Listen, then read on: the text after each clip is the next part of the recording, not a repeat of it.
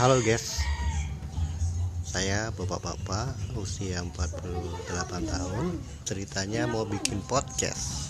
Podcast Apa ya? Mau ngapain kira-kira podcastnya? Bingung. Tapi ngetes nih Ngetes dulu bro. Oke? okay?